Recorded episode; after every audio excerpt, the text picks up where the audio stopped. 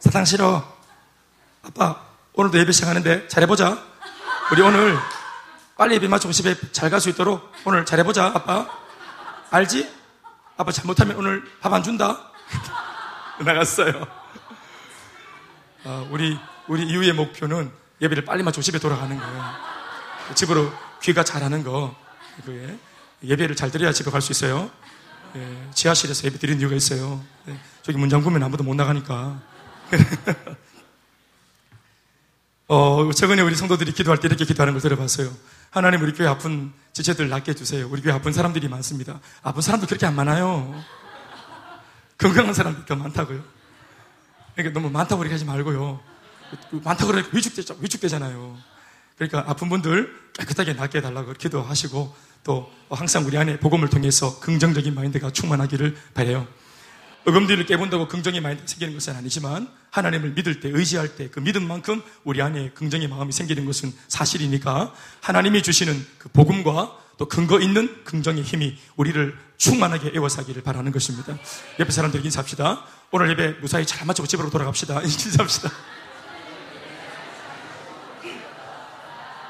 예, 무사 귀환 할 수 있도록 그렇게 바랍니다. 네. 종안에 저 예배 드리다가 뭐 자골다가 실종되고 그렇게 많은데니까 단지하시고 우리 항상 또 기도할 때 밤에 이렇게 기도할 때는 제가 항상 손잡고 기도하라고 말하는데 어떤 분이 물으셨어요. 목사님 손잡고 기도하니까 땀이 나는데 땀 나는 손 자꾸 이렇게 건드리니까 좀 그런데 왜 자꾸 손잡고 기도하라 그러냐고 손잡고 있어야지 안 도망간대. 기도할 때 잘 도망가거든. 그래 마지막 시간에 축도할 때도 손잡고 할까 싶어요. 제가 네. 오늘 말씀을 어, 우리가 읽었는데요.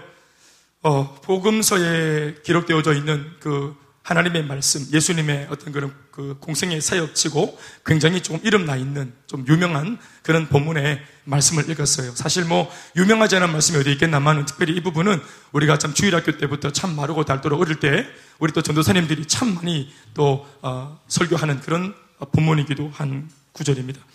저는 개인적으로 이렇게 참 유명한 구절의 말씀이지만 제가 오늘 이 말씀을 들고 섰을 때 제 개인적인 기억으로는 아, 제가 사역을 하면서 지금 두 번째 정도밖에 안 되는 그런 설교의 어, 시간인 것 같아요. 그러니까 이런 말씀들을 좀 쉽다라고 이제 볼 수 있는 말씀인데 사실은 묵상해 보면은 묵상할 것들이 굉장히 많고 또 우리들에게 주시는 그 말씀의 무게가 상당히 무게가 무겁다는 것을 우리가 금방 알게 되는 거예요. 그래서 이런 말씀을 묵상할 때 자칫 좀 제가 가볍게 다룰 수 있을까 하는 그런 생각에서 좀 이런 말씀들은 저 개인적으로 조금 이렇게 좀 부담을 제가 가지고 있는 그런 말씀들이에요. 왜냐하면은 이런 말씀들은 풀이할 것도 없이 액면가 자체가 읽어보면 여러분 모두가 다 어떤 이야기인지 다 아는 이야기예요. 그러니까 이미 다 읽어보면 알고 있는 회중들이 대충 짐작하는 이야기를 다시 제가 설교하는 것이 이게 얼마나 큰 설교자로서는 부담인지 몰라요. 그러니까 여러분들 오늘 말씀을 들을 때 생판 처음 듣는 말씀으로 그렇게 마음을 열고 들으셔야 오늘 무사히 집에 갈 수 있습니다. 어, 5장 1절 말씀은 이렇게 읽고 있습니다. 그 후에 유대인의 명절이 되어 예수께서 예루살렘에 올라가신다 이렇게 말하고 있습니다.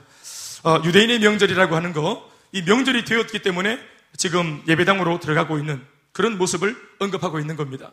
그러니까 중요한 것은 예배당에는 언제든지 들어갈 수 있는 기회가 있는데 명절이 되어서 들어가는 이 걸음은 이제 늘 뭐 왔다 갔다 하던 그런 예배당에서의 걸음이지만 오늘의 이 걸음만큼은 무언가 좀 특별한 걸음이라는 것을 암시해 주고 있는 겁니다. 명절을 지키기 위해서 들어가는 예배 행렬입니다. 그리고 예수님도 그 명절을 지키기 위해서 어, 예배 자들의 무리 가운데 섞여서 들어가고 계십니다.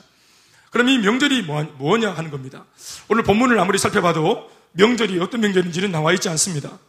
그러니까 우리가 좀 유추해 볼 때 이제 요한복음 한 7장쯤 들어가면 어, 장막절이라고 하는 명절을 한 번 더 예수님이 맞이하게 됩니다. 그러니까 어, 유대인들의 3대 절기, 3대 명절이 이제 어, 1년을 놓고 세 번이 있는데 6월절, 그리고 또 중간에 한 번 있는 오순절, 그리고 마지막에 1년 중 마지막에 세 번째 있는 어, 장막절, 초막절 이런 이제 명절이 있거든요. 이 세 가지 명절, 유대인의 3대 절기 큰 명절입니다. 우리나라로 치면 대보름, 또 뭐 설, 그리고 추석 이렇게 볼 수 있겠습니다. 그러니까 이 날에는 아무리 신앙이 없어도 유대인으로서 자기가 정말 안 가면은 정말 찝찝했으라도 한 번쯤은 예배당에 가줘야 하는 그런 입장이 놓여 있는 그런 명절입니다. 왜 우리도 교회에 보면은 이제 부인은 예수를 늘 믿는데 예수 믿지 않는 남편이 자기는 절대로 예수 안 믿는데도 그래도 1년에 찝찝했으라도 부활절에 한 번, 그리고 성탄절에 한 번, 그 계란 먹으러 떡 먹으러 한 번은 가는 이런 분이 계시, 자기가 정한 나름대로 일의 절기입니다. 또 이제 하나 더 있으면 이제 뭐 송구영신 예배. 내가 저 동해바다에 가서 뭐 해한테 비느니 내 마음으로가 믿는 예수한테 한번 빌어보자. 이런 마음으로 한번 가는. 그래서 나름대로 불신자들도 알고 있는 3대 절기. 그런데 여기서 말하는 이 3대 절기는 그런 것이 아니라 이 유대인들이 생명을 다해서 지키는 그런 명절입니다. 그러니까 너무 이 명절 중심의 삶이 되었다라고 말할 정도로 너무 이 3대 절기를 생명 다해서 그들이 마치 율법주의자처럼 지키는 그런 명절입니다. 아무튼 유대인의 명절이 되었습니다. 초막절은 아닌 것 같고 또 6월절도 아닌 것 같고 제가 볼 때는 이 명절은 아, 오순절의 어떤 명절이 아닌가 이렇게 생각을 합니다. 개인적으로는 아무튼 이 알 수 없는 유대인의 명절을 맞아서 많은 사람과 예수님이 예루살렘에 올라가고 있습니다. 그런데 예루살렘에 올라갈 때 예배의 목적으로 올라가지만 어, 이 예배 예배당이 또 예배당을 가지고 있는 이 예루살렘 성읍 자체가 분지가 되어서 약간은 산등성이 위에 자리하고 있는 그런 성읍이었습니다. 우리 다윗 이야기를 들으면서도 이 예루살렘에 대한 얘기를 들었죠. 원래는 여부수 족속들이 차지하고 있던 땅인데 다윗이 왕이 되면서 하나님이 어, 그 여부수를 몰아내고 이 땅을 다윗에게 다윗 성으로 이스라엘의 도읍지로 성읍으로 준것 말이에요. 할렐루야. 아마 그때로부터 다윗 시대로부터 예루살렘은 이스라엘의 아마 수도가 되는 어떤 그런 상징적인 도시입니다. 그래서 이 도시는 어, 다 큰 굵직한 일이었는데 다섯 개의 아 미안합니다. 열두 개의 기둥이 있고 문이 있습니다. 12개의 문이 있는 것은 12지파를 상징하는 이제 그런 문인데 예루살렘에 들어가기 위해서는 이 12개의 문 중에 한 가지를 통과해야 들어갈 수 있습니다. 그런데 오늘 특별히 12개의 문 중에서 예수님이 어떤 문으로 입장하는가를 봤더니 2절 말씀에 예루살렘에 있는 양문 곁에 이렇게 하면서 이야기가 나옵니다. 그러니까 오늘 예수님이 예루살렘에 들어갈 때 양문으로 들어갔던 모양입니다. 양이라고 하는 것은 우리가 쉽게 말하는 정말 그 짐승 양을, 양을 말하는 겁니다. 가축 양을 말하는 거예요. 그런데 왜 그 많은 양 중에, 문 중에서 이 양문으로 예수님이 들어갔는가 하는 것도 상당히 영적인 의미가 있습니다. 여러분, 이 양문은 어, 구약 때부터 어떤 문으로 이 문이 쓰여졌나 하면은 예배자들이 성전에 예배를 드리러 들어갈 때 특별히 양문으로 들어갔을 때는 자기들이 예배 드릴 이 제사에 바쳐질 희생 제물인 양을 직접 사람들이 몰아가지고 그 양문으로 들어왔던 겁니다. 그래서 이 문이 양의 문이라는 별명을 가지고 있는 문입니다. 그래서 양들이 들어가서 그러니까 이 양은 나를 위해서 대신 죽어주는 희생 제물의 양입니다. 그러니까 예배자들이 나를 대신해서 죽을 양을 앞장서서 들어가는 그래서 막 양무릎 소리가 진동을 하고 또 한 번 그 자리로 들어갔던 양들은 살아서 못 돌아옵니다. 다 예배와 함께 받쳐져서 죽어버리니까.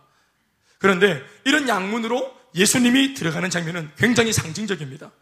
나중에 보시면 알겠지만 예수님이 마지막 공생의 일주일을 보내시고 월화 수목 금 이제 금요일 날 십자가에 오전 9시에 달려서 돌아가시는데 예수님이 예루살렘에 마지막 입성하실 때에 어린 나귀 새끼를 타고 입성하시는 그림을 다 알고 계시죠? 그때 예수님이 들어갔던 그때 나귀를 타고 들어갔던 문도 양의 문입니다. 그러니까 구약 시대로부터 수많은 사람들이 단 한 번에 그 한 번의 이례적인 예배를 드리기 위해서 자기 대신 죽을 양의 그 인생 삶을 바치는 그런 문으로 쓰여졌던 이 양문. 그러니까 예배를 드릴 때마다 수많은 양을 데리고 들어갔던 거죠. 예배를 드릴 때마다 자기가 죄인이니까. 작년에 양을 앞장세워서 드린 예배가 있었다면 금년 한 해 또 내가 죄를 지은 것이 있어서 또 양을 앞장세워서 또 들어가 예배를 드려야 되는. 그러니까 평생 죽을 때까지 양을 얼마나 많이 바쳐야 되는지 모르는 거예요. 그런데 오늘 이 예수님은 구약에서 그토록 예언했던 수많은 사람들이 그렇게 앞으로 몰아 몰아 몰고 나갔던 그 양, 사람의 죄를 대신해서 죽어줬던 희생제물 그 양, 이 양이 예표하는 것이 바로 온 인류의 죄를 대신해서 돌아가실 예수님, 진정한 어린 양이 되시는 예수님을 상징하는 것이에요. 그러니까 오늘 예수님이 온 인류를 위해서 돌아가시고 죽기 위해, 대속의 죽음을 닫기 위해 당신 자신이 어린 양이 되어서 이 양문으로 들어가는 것은 굉장한 의미가 있는 겁니다. 예배에는 반드시 드려져야 되는 희생 제물이 있어야 되는데 사람들은 예수님이 그런 어린 양인지 몰랐단 말이에요. 그래서 예수님이 당신 직접 이제 걸음을 옮겨가지고 이 양의 문으로 지금 들어가고 계시는 거예요. 그러니까 이게 굉장히 어떻게 보면은 영적인 의미만, 의미만 조금만 아는 사람들은 이게 굉장한 아주 영적인 의미가 있는 그런 어, 상징적인 사건인 것을 알아차게 되는 것입니다. 이 예수님이 양문으로 들어가서 몸을 찢고 십자가에서 죽으셨기 때문에 오늘 우리의 모든 죄가 대속된 것입니다. 오늘 우리의 모든 죄가 사해진 것입니다. 믿습니까? 그러니까 진짜 양 중에 양은 예수님이에요. 믿습니까? 아무튼 여러분 당시의 명절은 일주일 정도 지속됩니다. 명절이 일주일 동안 계속되어집니다. 그리고 이제 마지막 하이라이트가 뭐냐면은 명절 끝날입니다. 사실은 일주일 7일 정도의 예배를 이제 명절 끝내고 명절이 끝나는 마지막 날 이제 final 무대 이 8일째 되는 날 이제 그들이 막 모여가지고 이제 축제를 이제 벌리고 하나님께 또 예배 향연을 드리고 막 celebration을 하면서 막 마음껏 하나님 앞에 발산하면서 축제 예배를 춤을 추며 기뻐하며 막 짐승을 잡아서 향을 피우면서 전심을 다해서 예배하고 환호하고 기뻐하는 날.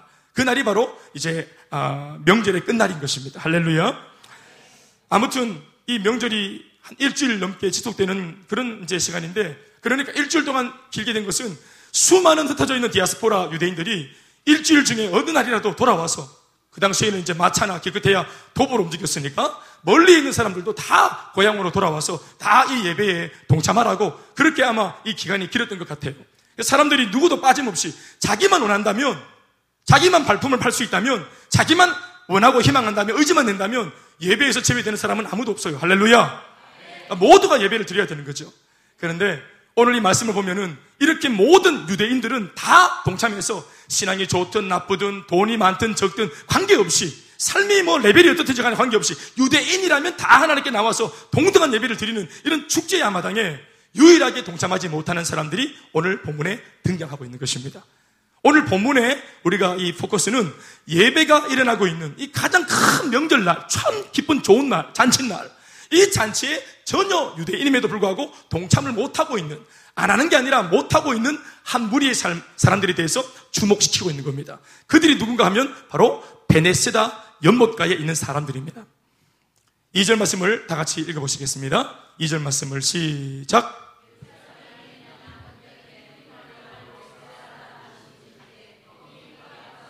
3절도요. 시작.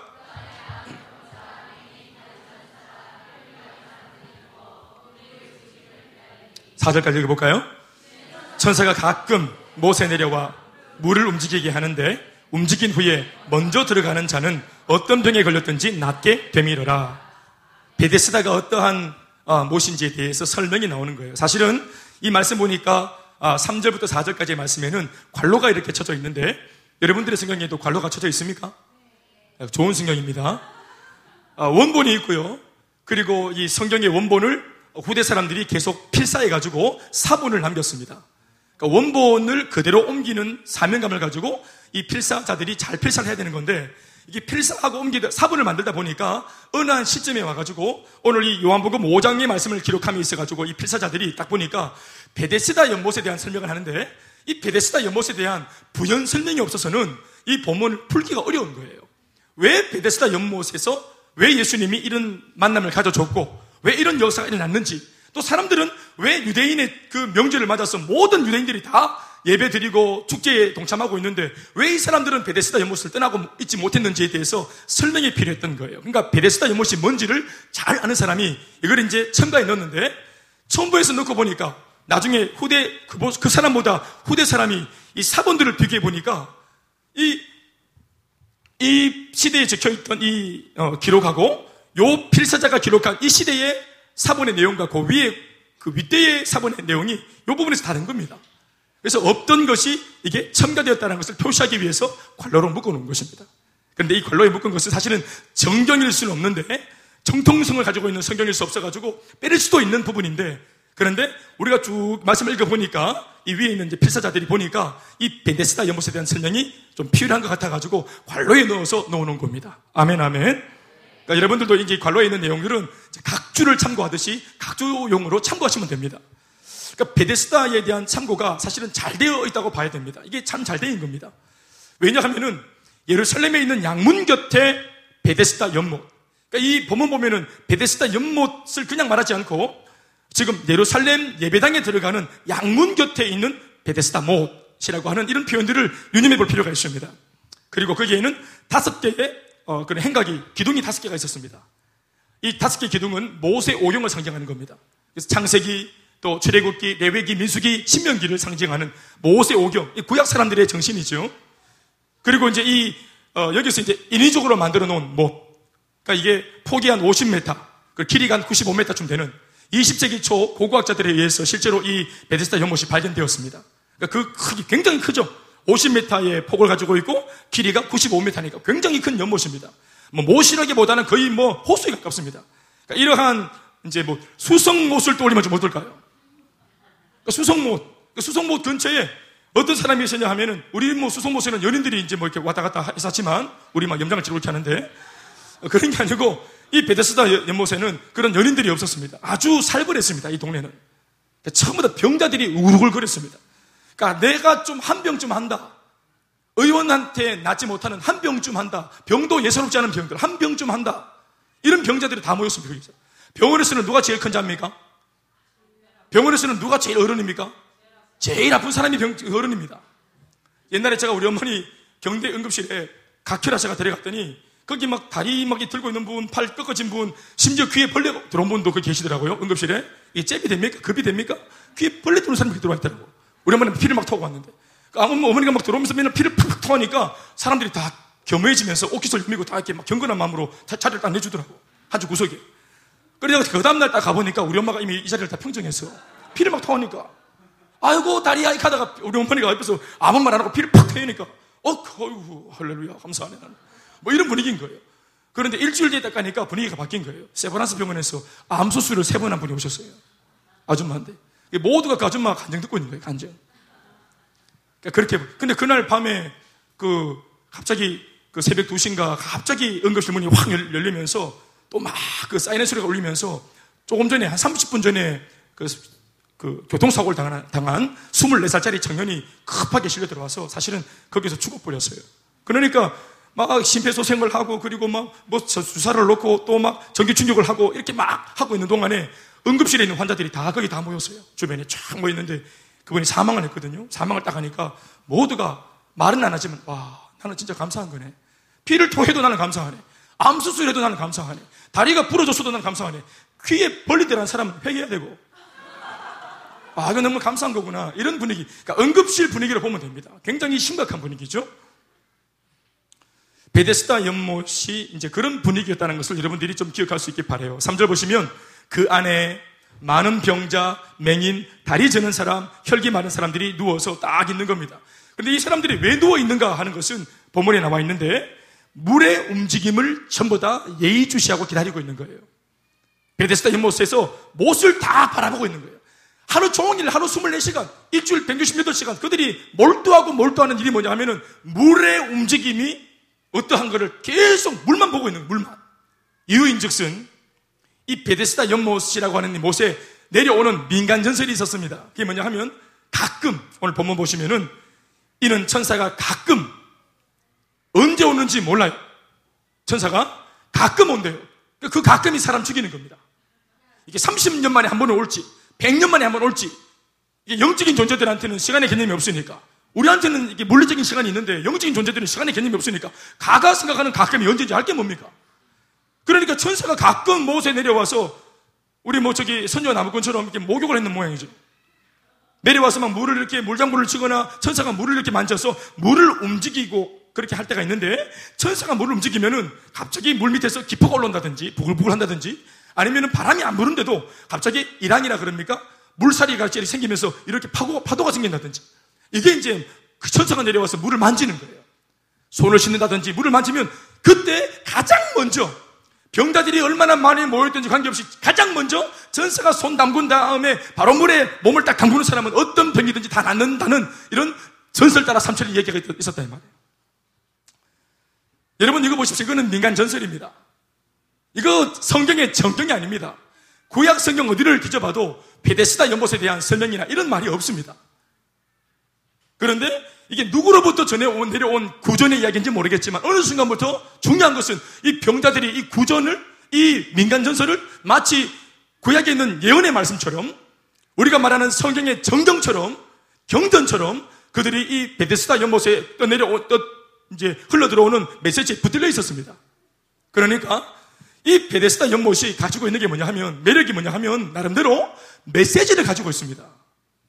자, 아무런 경전이 없고 메시지가 없는데 그냥 몸 아픈 사람들이 개인적으로 모두가 저마다의 개인적인 생각으로 아 나 몸이 아픈데 그냥 저기 베데스다 모세가 좀 씻을까? 나 저 베데스다 못 옆에 좀 누워 있을까? 저기 좀 몸좀 담글까? 이러고 자기들 나름대로 생각하고 온 것이 아니고 베데스다 연못이 가지고 있는 메시지가 있었다 이 말입니다. 출처는 모르겠지만 그게 뭐라고요? 천사가 물을 움직이고 난 뒤 제일 먼저 몸을 담그는 자의 어떤 병이라도 회복될 수 있다. 그러니까 베데스다 로또입니다. 로또. 인생을 역전할 수 있는 베데스다 로또. 이 베데스다는 메시지를 가지고 있었습니다. 그러니까 사람들이 메시지를 믿는 거예요. 베데스다 못을 믿는 게 아니라 베데스다 못이 가지고 있고 품고 있는 그 메시지를 사람들이 믿고 있는 것입니다. 그러니 어떤 면에서는 이 베데스다 못을 향한 그들의 믿음은 우리가 말하는 하나님을 믿는 믿음 못지않은 믿음인 것입니다. 이게 믿음이에요. 그들에게는 베데스다가 복음입니다. 복음. 아니요, 이게 라면하면 안 되는 게. 베데스다, 이거 여러분 거짓 복음입니다. 이게 가짜 복음입니다. 이게 사람들이 만든 조작한 복음이고 날조된 복음이고 이게 어, 잘못된 거짓 복음이에요. 사람들이 조작한 사람들의 말이고 사람들의 이론이에요. 사람들의 사조예요. 그런데 사람들이 이거를 서로가 믿기 시작하고 군중들이 되어져서 집단으로 믿기 시작하니까 모두가 집단 체면에 걸려가지고 베데스다 연못에 있는 이 메시지에서 벗어나지 못하는 거예요. 제가 왜 명절을 얘기하면서 베데스다 모세의 메시지를 말을 했냐면은 여러분 모든 이스라엘 사람들이 아무리 신앙이 개판 5분 전이라도 이 명절 세 가지를 생명 다해서 하나님 앞에 이 예배는 안 드리면 찝찝해서라도 드리는 예배예요. 그런데 이 예배를 그들이 드리지 않습니다. 누구든지 초청을 한 그런 예배이지만 심지어 예수님마저도 들어가고 있는 그 예배에 아무도 예배에 동참하지 않는 거예요. 적어도 베데스다 사람들은. 왜 그럴까요? 베데스다 연못을 못 떠나는 겁니다. 여러분, 어떤 기록에 의하면 이 병자들 중에서는 돈이 있는 사람들은 돈을 줘서 사람을 써가지고 물이 움직일 때 자기가 조금만 이렇게 움직이면 바로 물 밑으로 굴러 떨어질 수 있는 아주 좋은 그런 명당 자리를 차지하는 사람들도 있었습니다. 그러니까 물에 들어가기 용이한 자리, 가장 쉬운 자리, 조금만 몸을 움직이면 바로 물에 퐁 들어가는 자리. 그래서 모두가 다 내가 먼저, 내가 먼저 이런 마인드가 있었단 말입니다. 여러분 물어봅시다. 이 베데스다 연못이 가지고 있는 이 메시지가 정말 하나님적이고 신앙적이고 복음적입니까? 무조건 뻥 잡는 게 매라고 회복되면 되는 거예요? 여러분 보세요. 이게 무슨 하나님적인 복음입니까 이게? 회복될 수 있겠지 물론. 그런데 보세요. 이 못이 가지고 있는 메시지는 뭐냐 하면은 요행이에요 요행. 수많은 사람들 중에서 천사가 물을 건드리고 난 뒤 맨 먼저 들어가는 사람 한 사람만 낳는 거예요. 그러니까 여기 있는 모든 운집해 있는 수많은 무리들이 그 한 사람이 나의 길을 다 바라고 있는 겁니다. 로또 복권 살 때 안 될 때 안 될 값이라도 우리가 다 몇 등 되기 위해 삽니까? 박준수 형제님? 로또 복권 안 사면 아, 아예 안 사지만 살 때는 그래도 뭐 안 될 때 안될 값, 안될 값이라도 내가 뭐 어떤 마음으로 사요 살 때는? 모두가 사보셨어요? 803, 그 밑에 한티지 올라가는데 보면은 그 GS 갈텍스인가 뭐 하나 있어요. 주유소 그 밑에. 거기에 제가 기름을 한번 넣었거든요. 기름을 딱 넣으니까 카드를 줘서 이제 딱 긁으니까 영수증과 함께 이 점원, 직원이 주는 게 뭐냐 하면은 그 주에 로또 복권을 딱 주는 거예요. 그래서 내가, 아, 난 목사인데 할렐루야. 로또를 던져놨어요. 우리가 뭐 로또 살 일이 뭐가 있어요? 늘 뭐 그냥 말씀과 기도에 전무하고 이렇게 하는 거지. 뭐 이렇게 심각하지? 그래서 우리는 로또를 뭐 사본 적이 없죠, 사실은. 로또 그 프로를 본 적도 없고. 그러니까 토요일 8시 55분 SBS 한다는 거 이거 오래전부터 알고 있었지만 그걸 보기 위해서 이렇게 앉아가지고 이렇게 채널을 돌려서 본 적은 없다 이 말입니다. 던져놨어. 근데 인간이라는 게 참 희한하지. 다른 거 하다가 말씀 준비하고 막 바쁘게 웃설치다가 토요일 8시 50분쯤 되긴 해. 어, 로또가 눈이 가는 거예요. 그 이제 임의로 자기들이 전호를, 번호를 정해서 주는 로또거든요. 내가 정한 거 아니에요. 그러니까, 그거 그냥 뭐, 이게 뭐 아무리 내가 뭐 목사지만 또 혹시 모르잖아요. 또 하나님께서 또 오늘 뭐 천사를 보내가지고 오늘, 오늘 이 시간에 또 천사가 물을 담글지 모르잖아요. 그러니까 은근히 마음이 가는 길은 나도 모르게. 내가 좀 회개하지만 손을 댔어요, 내가. 펴가지고, 그 막 공돌아가는 앞에서 막 눈 막 돌리면서 이렇게 막 맞춰봤더니 맞춰봤어요. 1등 안 되더라고. 2등이라도 되는가 싶어 보고, 3등이라도 되는가 싶어 보고, 막 점수 맞춰보고, 안 되니까 아쉽대. 그냥, 아, 아깝다. 이런 마음이 탄식이 나오더라고. 야, 이런 마음이구나, 이게. 이게 견물생심이라고. 이게 마음이, 물건을 보니까 마음이 생기는 거예요. 그래서 내가, 하, 내가 한 게 아니지만, 그래도 되게 회개가 되더라고. 그래, 바로 막, 나산 예심으로 푹푹 찢어가지고 다 버렸지.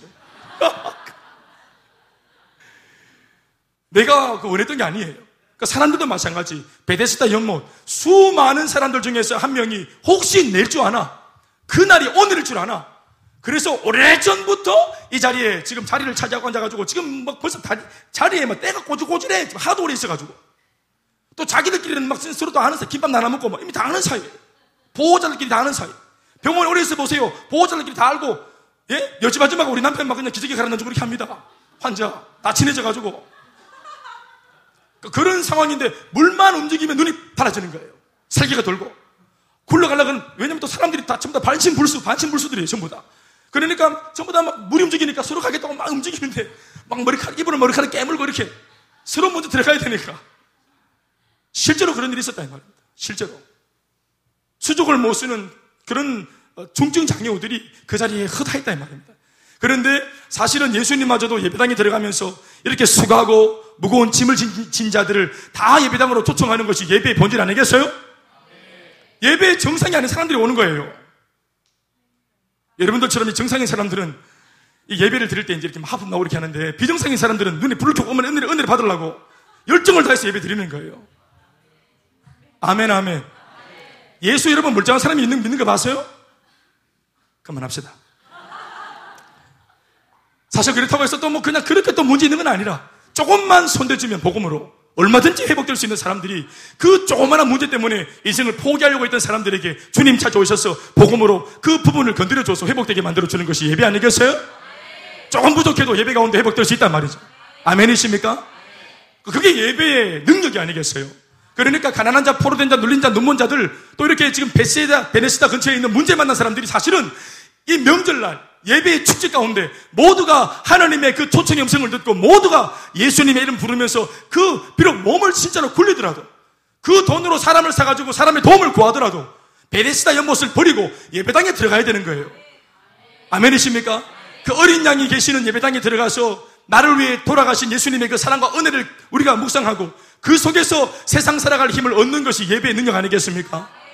그런데 그 사람들이 이 예수님의 초청 그리고 이전에 있었던 수많은 그런 명절과 달리 이번에는 진짜 그 시대에는 진짜 그날은 진짜 진정한 어린 양이 되시는 예수님도 그 땅에 오셨단 말이에요.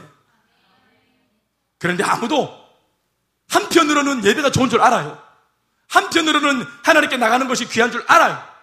유대인이기 때문에 다 가정교육을 받아가지고 하나님께 예배하는 것이 중요한 줄 알고 명절만큼은 지켜야 한다는 걸 알아요. 그런데도 그들의 마음과 몸을 끝끝내 사로잡고 있는 것이 뭐냐, 뭐냐 하면은 베데스다 거짓 복음입니다. 내가 이때까지 여기다가 쏟아부은 게 얼만데. 내가 오늘 지금 한 10년째, 20년째, 30년째. 오늘 본문 말씀의 주인공이 38년입니다. 38년째 내가 베데스다, 베데스다 외치고 살았다. 그런데 이 사람도 참 대단한 것은 38년 동안 여기 있다는 것은 37년 동안 안 됐다는 거 아니겠어요? 37년을 안 됐으면은 이거는 좀 생각 좀 해야 되는 거 아닙니까? 사실. 공부를 몇 년마다 하는데 대학 떨어져서 38수를 했다. 그럼 기술 배워야 되는 거 아이가? 하느라. 네 지금 몇 살이고? 고등학교 2학년이 몇 살인데? 18살. 네가 38년 되면 몇 살이고? 56살. 56수, 56살까지 지금 고3이 돼가지고 무슨 예고계담도 아니고 졸업 못하고 계속 공부했으면은 기술 배워야 되는 거 아이가? 근데 그렇게 안 하는 거예요. 사업을 하는데 38년을 안 됐으면은 다른 거 해봐야죠. 38년을 안 됐는데도 베데스다라고, 베데스다라는 거예요. 나는 베데스다. 수많은 사람들이 이미 예수님을 만나가지고 옆집에 자기 친구 문둥병자는 회복되어 있고 또 자기 친척 중풍병자 회복되어 있고 또 자기 친구 바디미오 눈 떴고 자기가 옛날에 그 장애우 시설에서 만났던 그 모든 장애우 시 친구들은 다 예수님 만나가 눈 뜨고 회복되어 줬다는 말을 듣는데도 나는 베베시더라는 거예요. 왜 그럴까요? 이때까지 여기에 내 마음을 쏟은 것이 이게 아까워서라도 못 떠나는 거예요. 우리가 복음을 전해보면 불교 자기 신자라는 거예요. 그래서 법당에 몇 번 가냐 물으면 1년에 두 번 가요. 1년에 두 번 가는 법당을 놓고 자기는 불교 신자라는 거예요.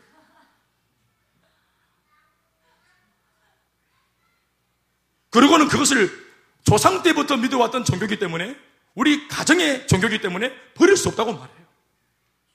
이때까지 그렇게 내가 다른 잡신들을 믿어봤지만 안 되고 망하고 찢어지고 상하고 상처받고 술로 망하고 폭행과 폭언이 막 그냥 어? 가득한 가정에서 그렇게 고통받았지만 이거 못 버리는 거예요. 사주, 팔자, 운명을 못 버리는 거예요. 빤스 속에 넣어놓은 이, 어? 이거 부적이거 때문에 빤스를 38년째 입고 있어요. 여러분, 이것이 하나님적입니까? 그 많은 사람 중에서 정말 베데스다 모세 이야기가 사실이라도, 사실이라고 하더라도 그 많은 사람 중에서 단 한 사람만 회복되어지는 거. 단한 사람만 그것도 경쟁을 해가지고 이기고 착취하고 쟁취할 수 있는 힘의 논리로 내가 구원받는다? 여러분 이것은 기독교가 아니죠. 그러나 베데스다 사람들은 이 자신의 개똥체라 자신이 가지고 있는 자기 신앙 때문에 하나님께 못 나오는 겁니다. 내가 가지고 있는 나의 개인의 삶, 가치관. 하나님이 아무리 이제 예수님이 갔으니까 예수님 붙잡아라. 예수를 말하지만 주님은 우리 가운데 해답으로 예수를 제시하지만 우리는 끝끝내 물질, 명예, 권력, 흥미, 정욕, 방탕한 삶, 술, 노름, 내 욕정 이런 것들을 말한단 말입니다. 이걸 놓지를 못하는 거예요. 그것 때문에 37년째 실패를 해오는데도 그렇게 실망을 많이 했는데도 이걸 버릴 줄 모르는 것입니다. 사실은 그 사람들이 베데스다 연못을 잡고 있는 것이 아니라 베데스다 연못에 그들이 다 사로잡혀 있는 것입니다. 이 세상에 있는 베데스다 가치관에 모두가 사로잡혀 있습니다.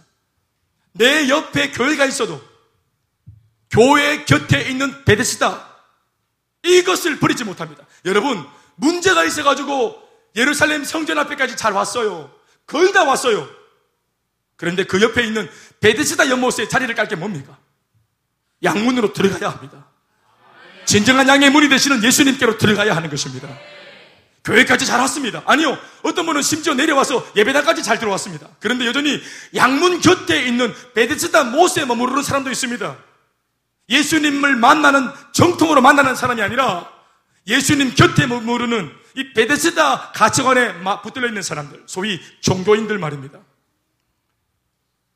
뻔칠나게 예배당은 수시로 많이 왕복해서 예배를 드렸다 하지만 하나님과 전혀 상관이 없는 종교인. 하나님은 전혀 모른다고 말하는 종교인.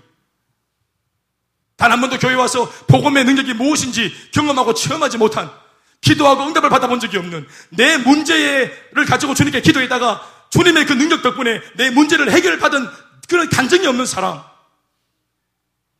게데스다 모세는 역사가 일어나지 않습니다. 그건 전설이에요. 베데스다 복음은 거짓 복음입니다.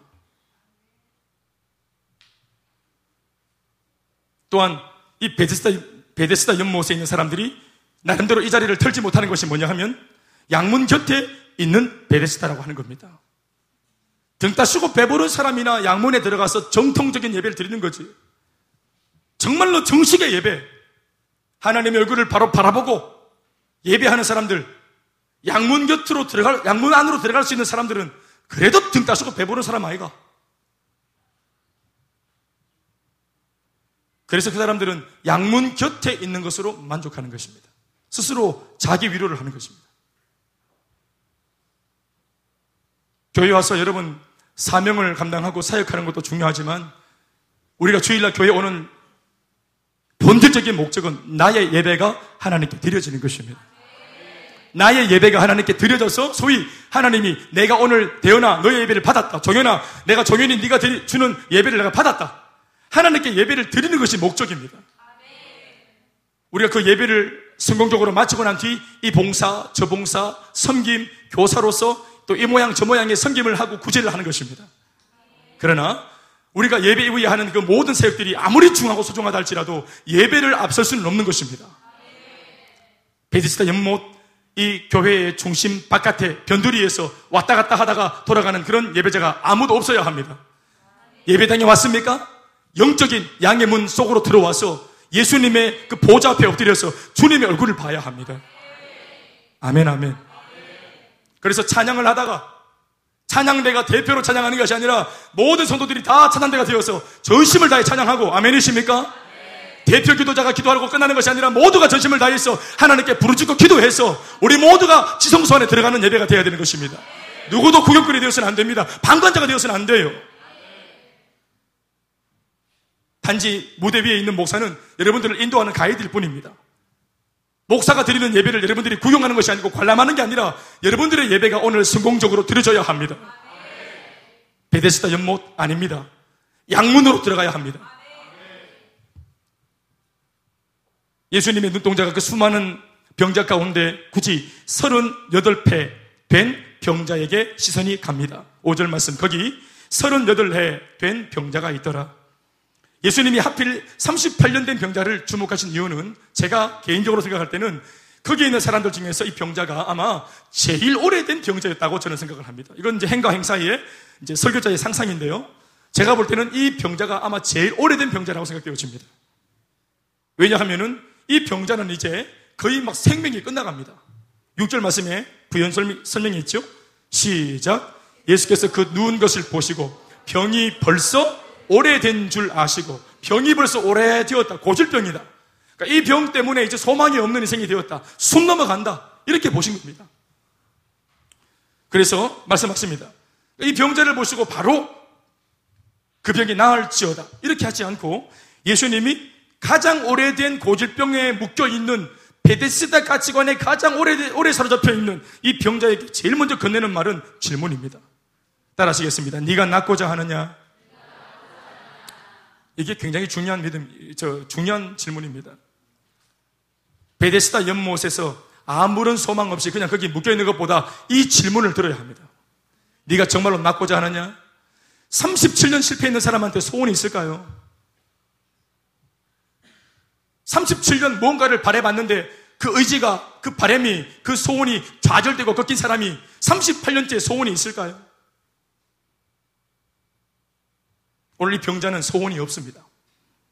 참고로 우리가 아는 바와 같이 눈이 멀었던 소경 바디메오 같은 경우는 예수가 지나갈 때 다윗의 자손 예수야라고 소리를 질렀더니 예수님이 가셔가지고 똑같은 질문을 던지죠.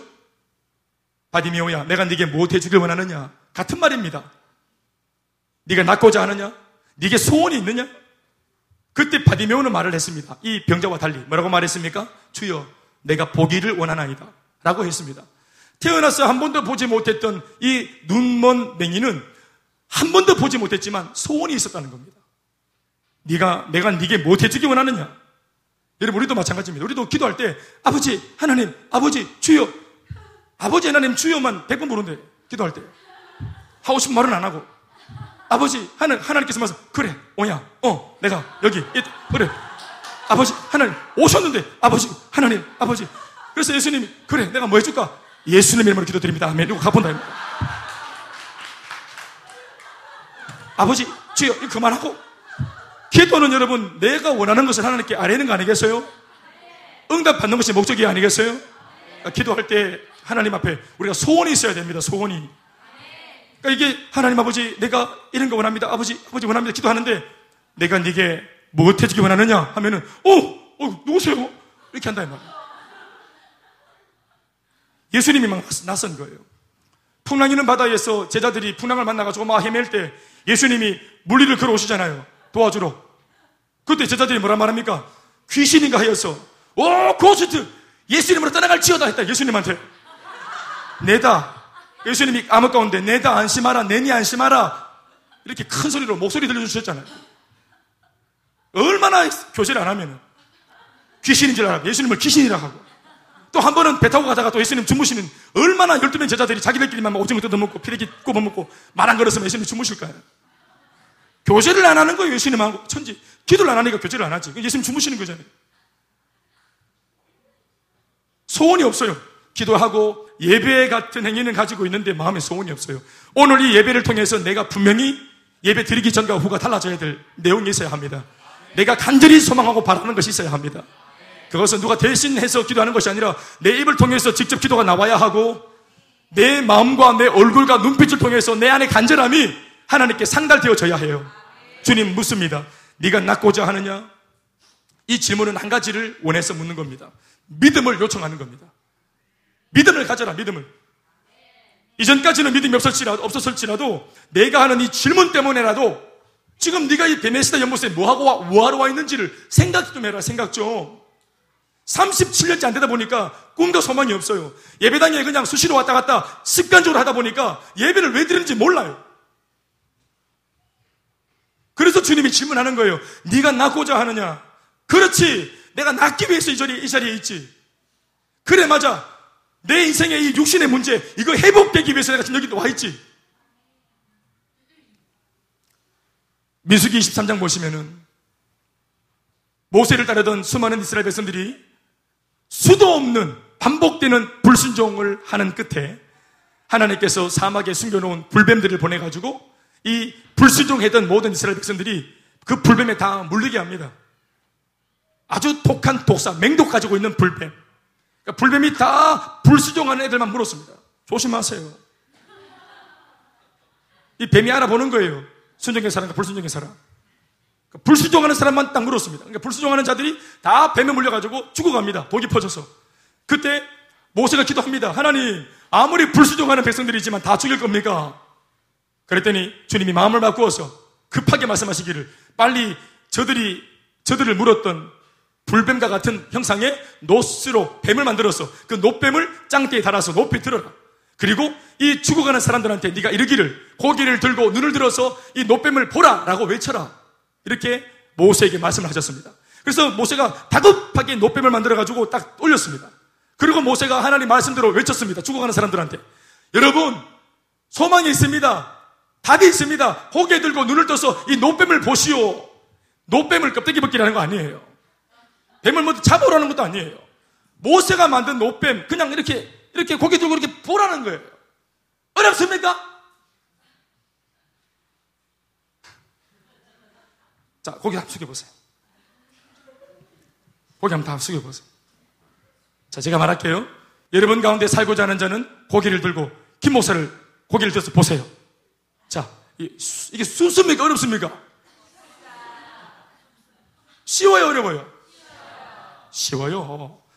없는 머리 갖다 붙이려고 하는 것도 아니고, 그냥 붙어 있는 내 머리 가지고, 없는 눈을 어디 갖다 붙이려고 하는 것도 아니고, 있는 내 눈 가지고, 내가 뜨고, 내가 보는 거예요.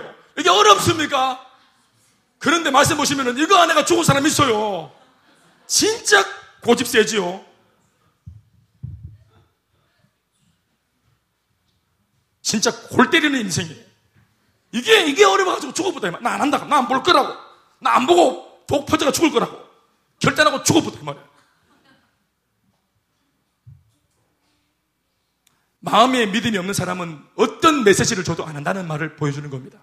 고개를 들고 노뱀을 봐라. 이거 싫은 사람은 예수 믿는 거, 교회 가는 거, 이미 마음속에 믿음이 없고 믿기, 믿지 않기로 결단한 사람은 어떤 하나님이 사인을 줘도 믿지 않는 겁니다. 죽은 사람이 나타나서 내가 예수 믿고 부활했다고 부활을 보여줘도 그 사람들은 믿지 않습니다. 여러분 예수님께서 왜 이렇게 묻습니까? 믿음을 요청하는 겁니다. 믿음을. 구원의 능력은 하나님이 다 준비해서 완성하는 거지만 이 완성된 구원을 내가 받아들일 수 있는 것은 내가 내 믿음으로 믿을 때 마음으로 믿고 마음으로 믿어 의에 이르고 입으로 시인해서 구원을 받는다고 말하지 않습니까? 로마서 10절 말씀이 믿는 건 내가 해야 돼요. 물론 믿음도 주님이 주시는 거지만 내가 믿어야 돼요. 믿습니까?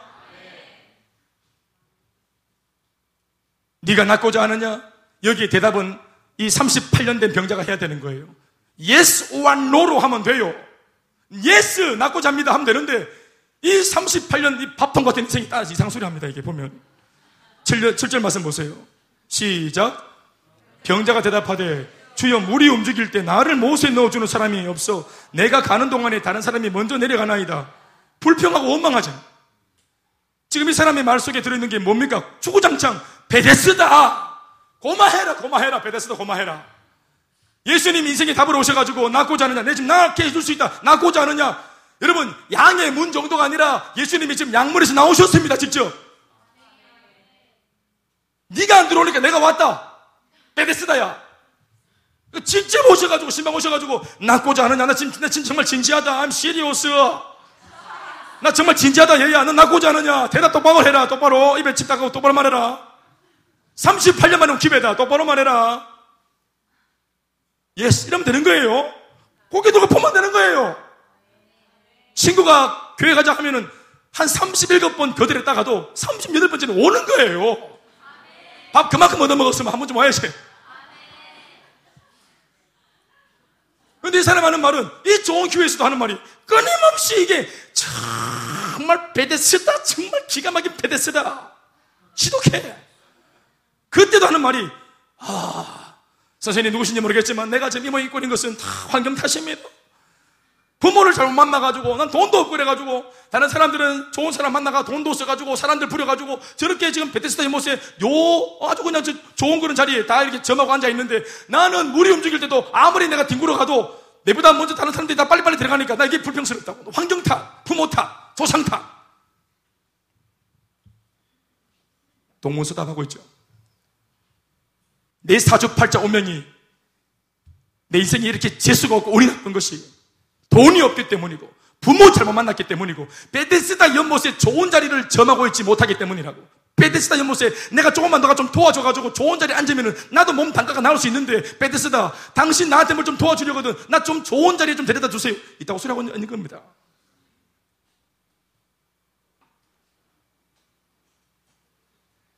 좋은 자리 들어갈 수 있도록 도와주는 분이 아닙니다 예수님 그냥 그 자리에서 답을 주시는 분이십니다. 이 사람 사실은 믿음을 고백하지 않았습니다. 전적인 예수님의 100% 극률로 주님은 이 사람에게 답을 줍니다. 8절 말씀 예수께서 이르시되 일어나 네 자리를 들고 걸어가라 하시니 할렐루야. 따라합시다. 일어나 네 자리를 들고 걸어가라. 정말로 어이가 없을 정도의 놀라운 역사는 9절 말씀 시작. 그 사람이 곧 나와서 자리를 들고 걸어가니라. 자, 예수님 하신 말씀은 중심이 뭡니까? 일어나라가 강조입니까? 네 자리를 들고 가라는 것이 강조입니까? 네 자리를 들고 가라는 것이 강조입니다. 어, 이걸 어떻게 말하면 좋을까요? 걷지 못하는 사람이 있는데 예수님께 왔더니 예수님 하신 말씀이 다리를 붙들고 하나님 다리에 힘이 생기게 해주세요. 이렇게 기도하는 게 아니고 바깥에 차 세워놨으니까 차를 들고 가라. 이렇게 말한 겁니다. 걸어가도 시원찮아, 시원찮은 다리예요. 그런데 이 다리로 차를 몰고 가라는 겁니다. 차를 몰려면 다리가 있어야 되잖아요. 그러니까 예수님의 생각은 우리가 생각하는 단계보다도 한 단계 앞에 거 생각하는 겁니다. 자 38년 누워 있었습니다 이 사람은 병이 회복되어서 일어나는, 일어나는 게 소원입니다. 그런데 예수님은 일어날지어다 이런 게 아니고 일어나서 네가 누워있던 자리 이거 빨리 비잡으니까 쳐라 빨리 이 자리 쳐라 쳐라. 그거 진짜 쳐라. 이 사람이 왜 일어났냐 하면은 한 번도 못 일어났던 이 사람이 왜 일어났냐 하면은 왜 일어났냐 하면은 일어날 수 없는 사람이에요. 좀 잘 보세요 제가 하는 말을. 못 일어나는 일어날 수 없는 장애를 가졌어요. 수족이 마비됐단 말이에요. 그런데 이 사람이 일어났어요. 왜 일어난 줄 아세요? 자리 치라 하는 말 듣고 자리 치우려고 일어났어요 예? 하고 일어났어요 자리 치우려고 자리 치우려고 자리 치우다 보니까 보니까 일어났어. 내 일어났어요. 일어나는 게 목적이었는데 이게 예수님의 역사인 겁니다. 내 남편이 교회 오게 해주시옵소서 이게 평생 소원이면 안 됩니다. 내 남편이 지금은 예수 안 믿지만 우리 교회에 기동같이 쓰임받는 일꾼이 되게 해주십시오. 그렇게 기도하는 겁니다. 우리 수준이 아닙니다. 하나님이. 하나님이 우리 수준이 아닙니다. 하나님 어떻게 하든지 금년에는 결혼하게 해주시옵소서. 결혼하는 게 목적이가? 내가 말씀드렸지? 오래된 제자가 금년 5월달에 결혼을 했어요. 일본에, 일본에 가 살고 있죠. 부산에서 결혼식 했는데 제가 못 갔어요. 훈련 때문에. 그러니까 월요일날 결혼식 웨딩 사진 찍어서 나한테 문자가 카톡이 왔어요. 카톡 사진. 예쁘게 잘 찍었더라고. 그 밑에 문자가 따라왔어요. 목사님, 기도해 주신 덕분에 결혼식 무사히 잘 마쳤습니다. 결혼식 무사히 잘못 마칠 게 뭐가 있노? 그래 내가 문자 보냈어요. 그래, 야야, 결혼식 무사히 못 마칠 게 뭐가 있노? 결혼 생활이 무사해야 된다.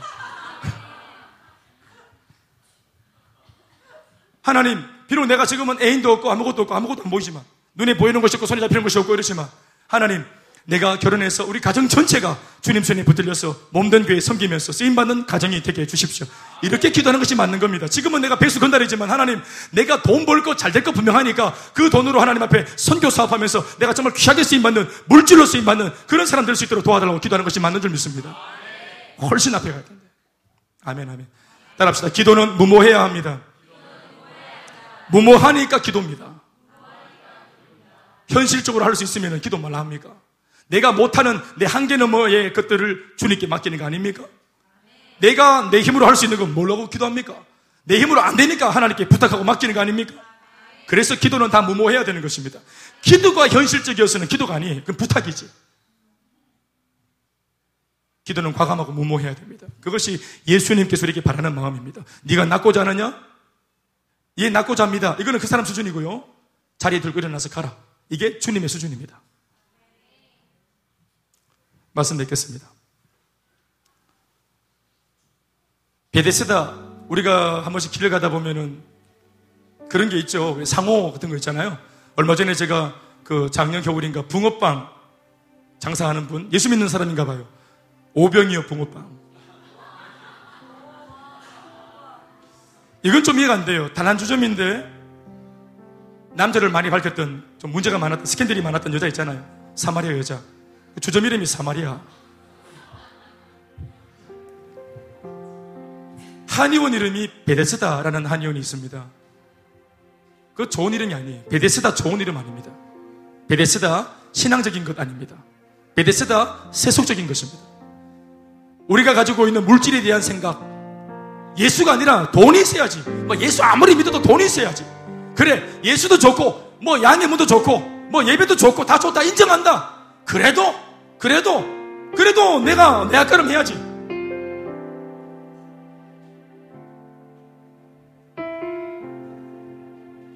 거기에 38년 매여 있습니다. 그러니까 예배에 못 들어가는 겁니다.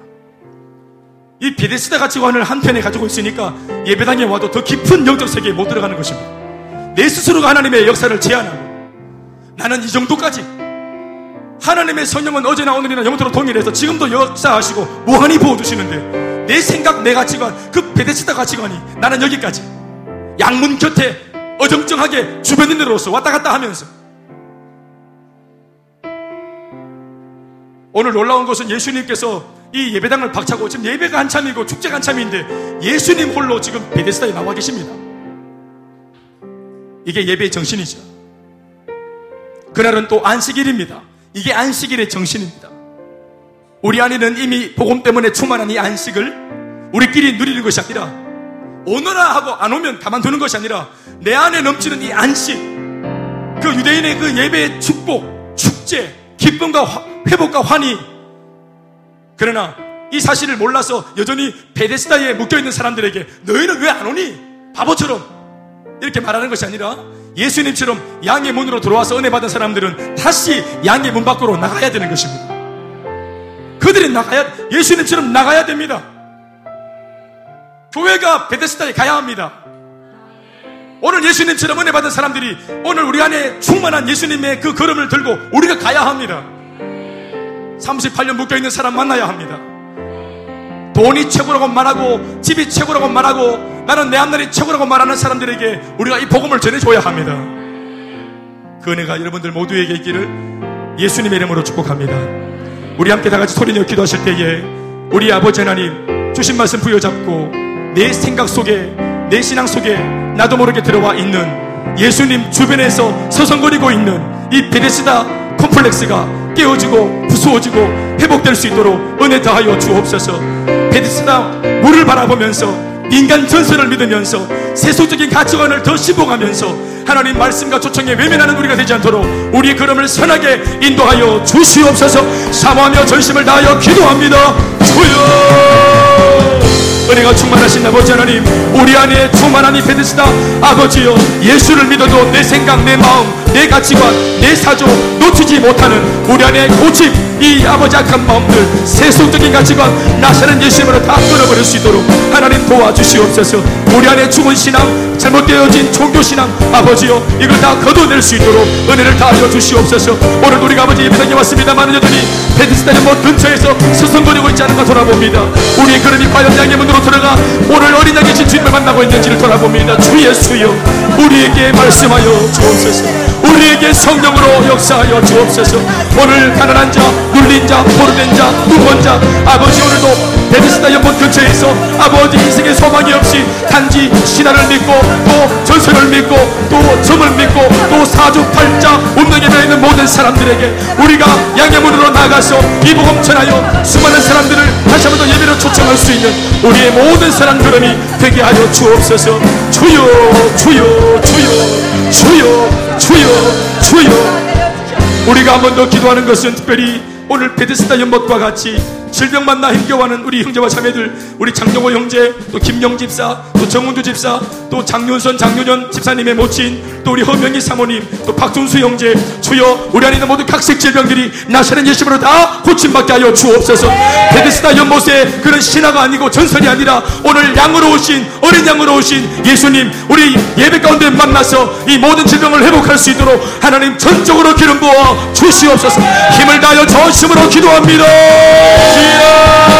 주님 이를 주여 주여 주여. 나의 삶 우리의 가정 우리의 가문 나의 앞날 사회생활 직장의 문제 관계의 문제. 내가 풀어가지 못하는 수많은 내 삶의 문제. 이 공감들을 다 주님 손에 맡깁니다. 하나님 아버지요 우리 안에 모든 공감 문제가 주의 있음을 다 회복될 수 있도록 하나님 역사해 주시옵시며 오늘 수많은 질병 가운데 붙들려 있는 이 모든 각색 질병과 이 모든 수 있는 병마들이 나사는 예수님의 이름으로 떠나갈지어다 떠나갈지어다 떠나갈지어다 떠나갈지어다. 나사는 예수의 이름으로 떠나갈지어다 오늘 어린 양 되신 예수님의 이름으로 묶임으로 떠나갈지어다. 회복되어질지어다. 오늘 베스다 연못가에 와서 하나님 아버지 주님이 아니다는 것으로 내 몸을 치료하는 사람들을 마음의 변화를 주시고 회복하여 주님께 붙들 수 있도록 산소망의 능력으로 충만하게 역사하여 주시옵소서.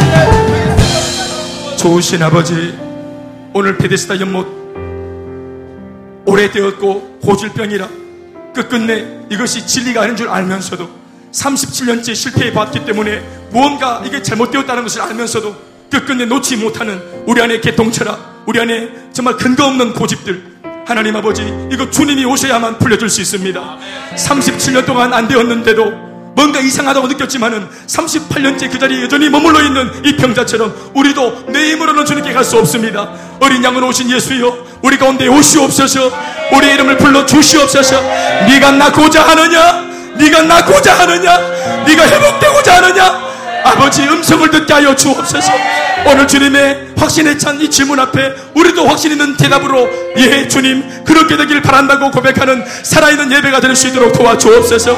민망해고 부끄럽고 또 아버지 죄책감에 눌려서 내 걸음으로는 양의 문으로 들어갈 수 없는 사람들이 많이 있습니다. 교회 안에도 수많은 주변인들이 많이 있습니다. 종교 생활하면서 아버지 서성거리는 사람들이 많습니다. 아버지 이것이 우리 한국교회 문제인데 아버지 도와주셔서 이 모든 문제들이 회복될 수 있도록 도와주셔서 아무도 방관자 구경꾼 주변인이 되지 않도록 도와주심으로 아버지여 양의 곁에 있는 것이 아니라 양문으로 들어가서 시송수에 들어와서 살아계신 주님을 만나는 예배자가 될 수 있도록 하나님 역사하여 주옵소서 38년 되었습니다. 오래되었습니다. 세상에서는 안 된다고 말합니다. 아버지 우리는 주님밖에 없습니다. 주 예수님 부를 때에 이 모든 각색 질병 나사렛 예수로 다 떠나갈지어다 회복되어질지어다 나무를 볼지어다 급속도로 치료가 되어질지어다 깨끗하게 고침받을지어다 하나님 아버지 영혼의 의사이신 주여 모든 것을 주님께 맡깁니다 오늘 이 베데스다의 콤플렉스를 극복하는 우리 교회 우리 성도 되게 하여 주옵소서. 기대하고 소망하며 예수님의 이름으로 기도드리옵나이다. 할렐루야! 주님께 박수